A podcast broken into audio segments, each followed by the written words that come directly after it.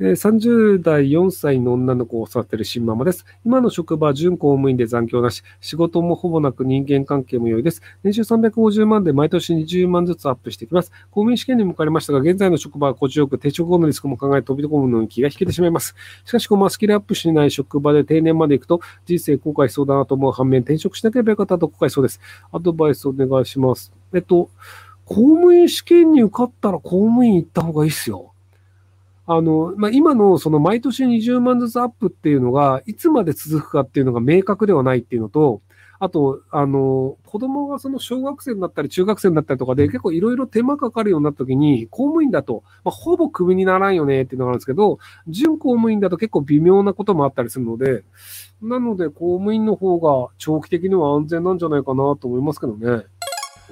28歳男、派遣月給24万、副業1万、月8万、インデックス投資、総資産200万ほど、50歳までに5000万貯めて再度ファイヤーするか、頑張って稼いで理想の暮らしを目指すか迷っています。年を取るにつれて工場仕事がきつくなっているのが予想でき、再度ファイヤーを目指した方がいいのかと思います。しかし、毎年一人海外旅行に行きたいと思いますし、また派遣の自分が稼ぐかもです。よくさんならどう考えますか？えっと、まず派遣をやめてください。あの、要はその、えっ、と、早期退職を目指すっていうのの気持ちはわかるんですけど、早期退職を目指す一番簡単な方法は、月の収入を増やすことです。なので、その、インデックスにどれだけ入れてるとかじゃなくて、月の収入をいかに増やすかっていうのを20代のうちは考えてください。要は、月の収入が20万円の人と40万円の人だったら、早期の引退はどっちが早いかっていうと、月40万円稼げる方が早いじゃないですか。で、20代のうちは派遣でも別にいいと思うんですけど、じゃあ今の仕事を20年後もやってるのかって話なんですよ。20代のうちの今の仕事が、じゃあ40歳になった時に給料倍になってますかっていう。要はその派遣の場合って今じゃあ派遣で1800万、1800、時給1800円もらってますって人が、じゃあその同僚の40代の人が時給3600円もらってますかって言うともらってないと思うんですよね。なので、40歳の時にちゃんと時給3600円の仕事に自分がついているのか、そこに向かっているのかっていうのをちゃんと確認した方がいいんじゃないかなと思います。えー病院でリハビリの仕事をしています。インドネシアの出稼ぎ外国人が脳梗塞で入院されたのですが、日本語は全く理解できず、拙い翻訳機で一生懸命コミュニケーションを取っています。少しでも日本語を勉強してから何しようと思わなかったかなと疑問になりました。えー日本人はワーホリや海外移住をする際にある程度現地の言葉を勉強していくと思います。また日本人も現地の言葉わからなく助けてもらえるのでしょうかえっと、あの、普通にいますよ。働いてて現地の言葉喋れない人って。ので、そういうもんだと思います。はい。お金がなくて来るので。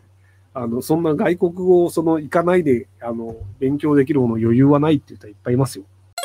えー私は夫と子供2人の4人暮らし、世帯年収1100万円、都内に新築マンションを買って暮らしています。えーお金持ちではないけど普通に生活しています。でもいつもお金のことで不安になってしまいます。私はシングルマザーの母に育てられ、都営団地で生活を受けていました。母はいつもお金のことでイライラしたり落ち込んでいて、私もいつも情緒不安定でした。今その後絶縁しますが、私は今でもいつもお金の不安定いっぱいです。どうしたら不安がなくなると思いますか？お金を使わない生活をして、毎月毎月貯金が増えているのかどうか確認すればいいんじゃないですか？不安だからというので、お金を使うという生活をしている時点でお金はどんどん減っています。その、あなたが不安であるというのを説明するために3200円払ったじゃないですか。それお金減りますよ。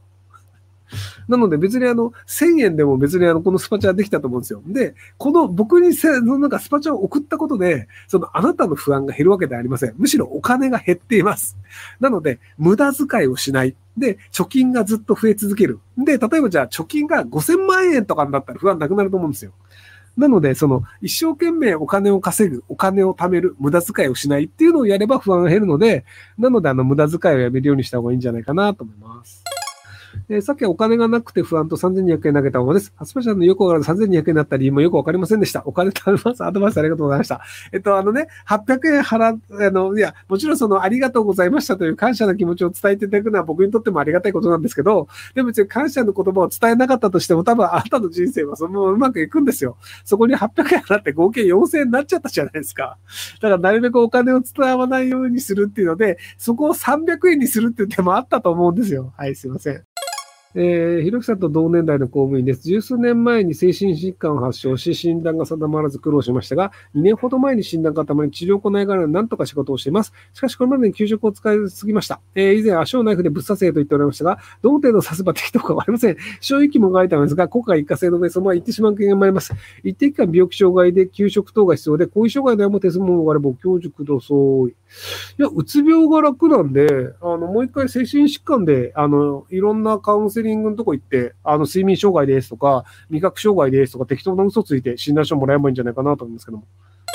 えー、メンタル系の病気だと分娩免職への残り時間が加算されるので、肉体的な方でお願いします。あ、あの、精神の方で、なんかあの、精神障害に行って、あの、給食取った方がいいよねって言った話。まあ、ただね、あの、肉体系はね、失敗するとね、マジで障害が残ったりするので、なので、あの、無理して、そのなんか事故ってみるとか、あの、足刺してみるとかやって、本当に足動かなくなる可能性もあったりするので、気をつけた方がいいですよ。なので、それ、そこまでするんだったら、もうとっとと転職しちゃった方がいいんじゃないかなと思いますけどね。で日本のガソリンはいつ頃安くなると思いますか？まあ、戦争が終わるまではならないんじゃないですかね。ウクライナの戦争のおかげでずっと、まあ、あの、石油が高いよねっていうのと、あとそもそもあの、日本の円安傾向、日本の製品で海外の人が買いたいものあんまりないよっていうのがあったりするので、長期的にはなかなか厳しいんじゃないかなと思います。